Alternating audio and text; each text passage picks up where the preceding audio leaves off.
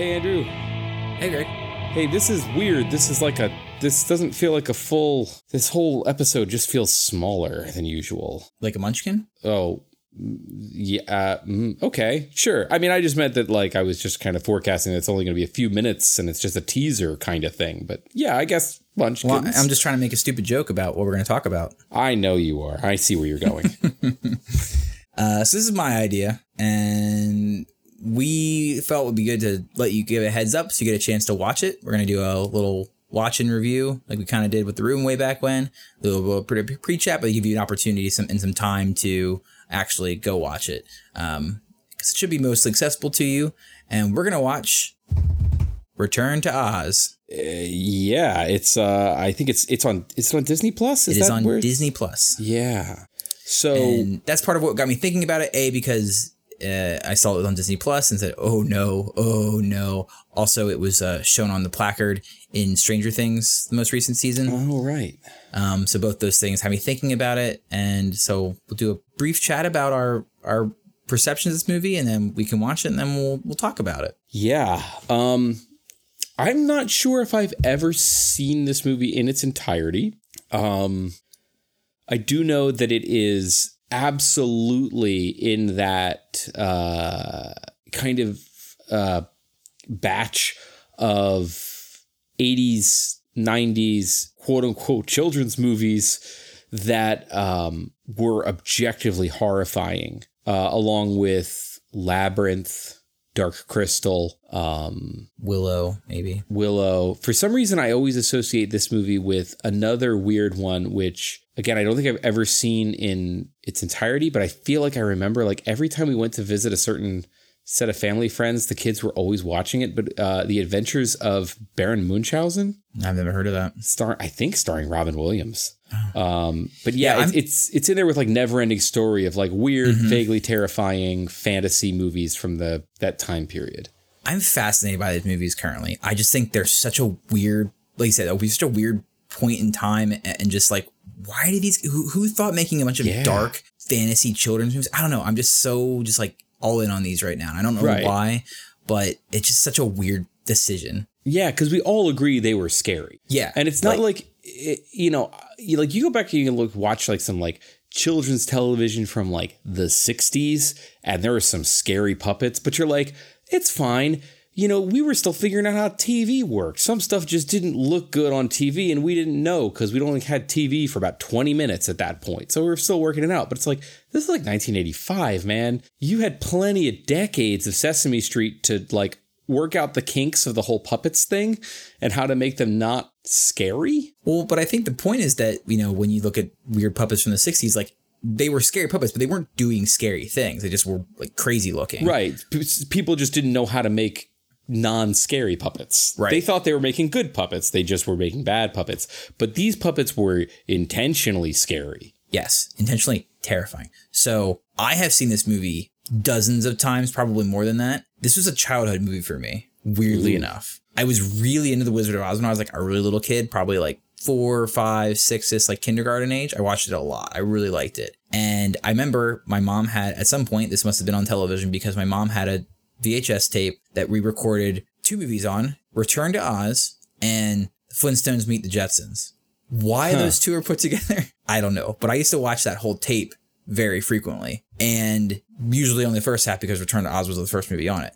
So this movie is, I mean, I, I remember a lot about this movie, but it's been a long time since I, I think I watched it maybe in like late high school, early college, just to show some friends, like, you're never going to believe this. This is, you know, before YouTube and stuff. Like, you're never going Mhm. to believe this fucking movie exists. And it is legitimately terrifying. It is much, from my understanding, much more accurate to the books Mm-hmm. uh, taking elements from I think the second and third books, maybe.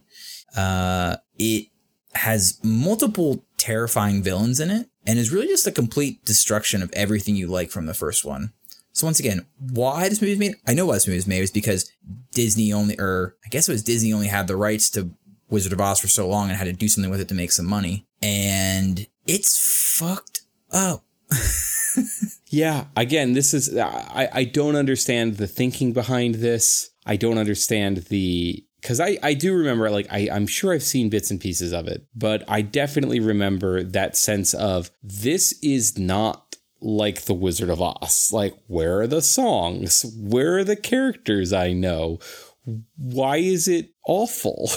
Yeah, I think I mean, uh, Wizard of Oz, the original, like has some like you know scary ish parts to like a five year old. I remember being scared of the Wicked Witch of the West, yeah, but that's a different. But like when you were a, a little baby, but then like I remember seeing it as an older kid, you know, first, second, third, fourth grade, being like, yikes. Yeah. I think that the and the I think the biggest thing about this movie is that the biggest like the most insane thing is that you've probably seen, you know, some nice clickbait articles or YouTube videos where they show you clips from it and they're like, this is bonkers. Oftentimes when people do those things, if you see it in the context, it's like, oh, it's weird, but it, you know, this movie, the context makes it a hundred percent worse. Because the whole movie is just like super depressing and horrific in every way. And I'm really curious as a more critically minded adult, like what we can pull out of this. Like what, you know, talk about endings and things. What are the themes? What's the message? What what was this movie going for? Uh, and and how does it compare to live up to at least my memory of like really liking it, but also being like pretty scared of it as a kid? Yeah. Is anybody in this movie? I think the girl who plays Dorothy is maybe someone relatively famous. Uh, give me one second. It's directed by Walter Murch, who I've never heard of. I don't recognize any of these names. So Piper Laurie's in it. yeah, Oh, Fairuza Fairuza Balk. Balk is Yeah. is is Dorothy. yeah. So she's been in some stuff, Yeah, she a cou- she was in a couple things. a couple things, uh, but nothing, nothing really like right. yeah. It's not no, like Jennifer Connelly and. David Bowie in um, No. in in Labyrinth. nothing like that. Uh, yeah. Um, I'm I'm excited for your reaction to this. I encourage you to watch it with uh with Karen Yeah, well, because I'm gonna try to watch it with Shay because I'm gonna be like, do you ever watch this movie? Because this is something that a lot of culture missed at some point, and we need to bring back into the the zeitgeist. yeah. I'm curious to watch it, like just to see, like, is this a situation of like this is a genuinely bonkers thing that never should have been made, um, or is this a situation of like, oh, you know, this actually is is actually it's not that bad. It just it never should have been marketed as a kids movie, you know, or or something like that.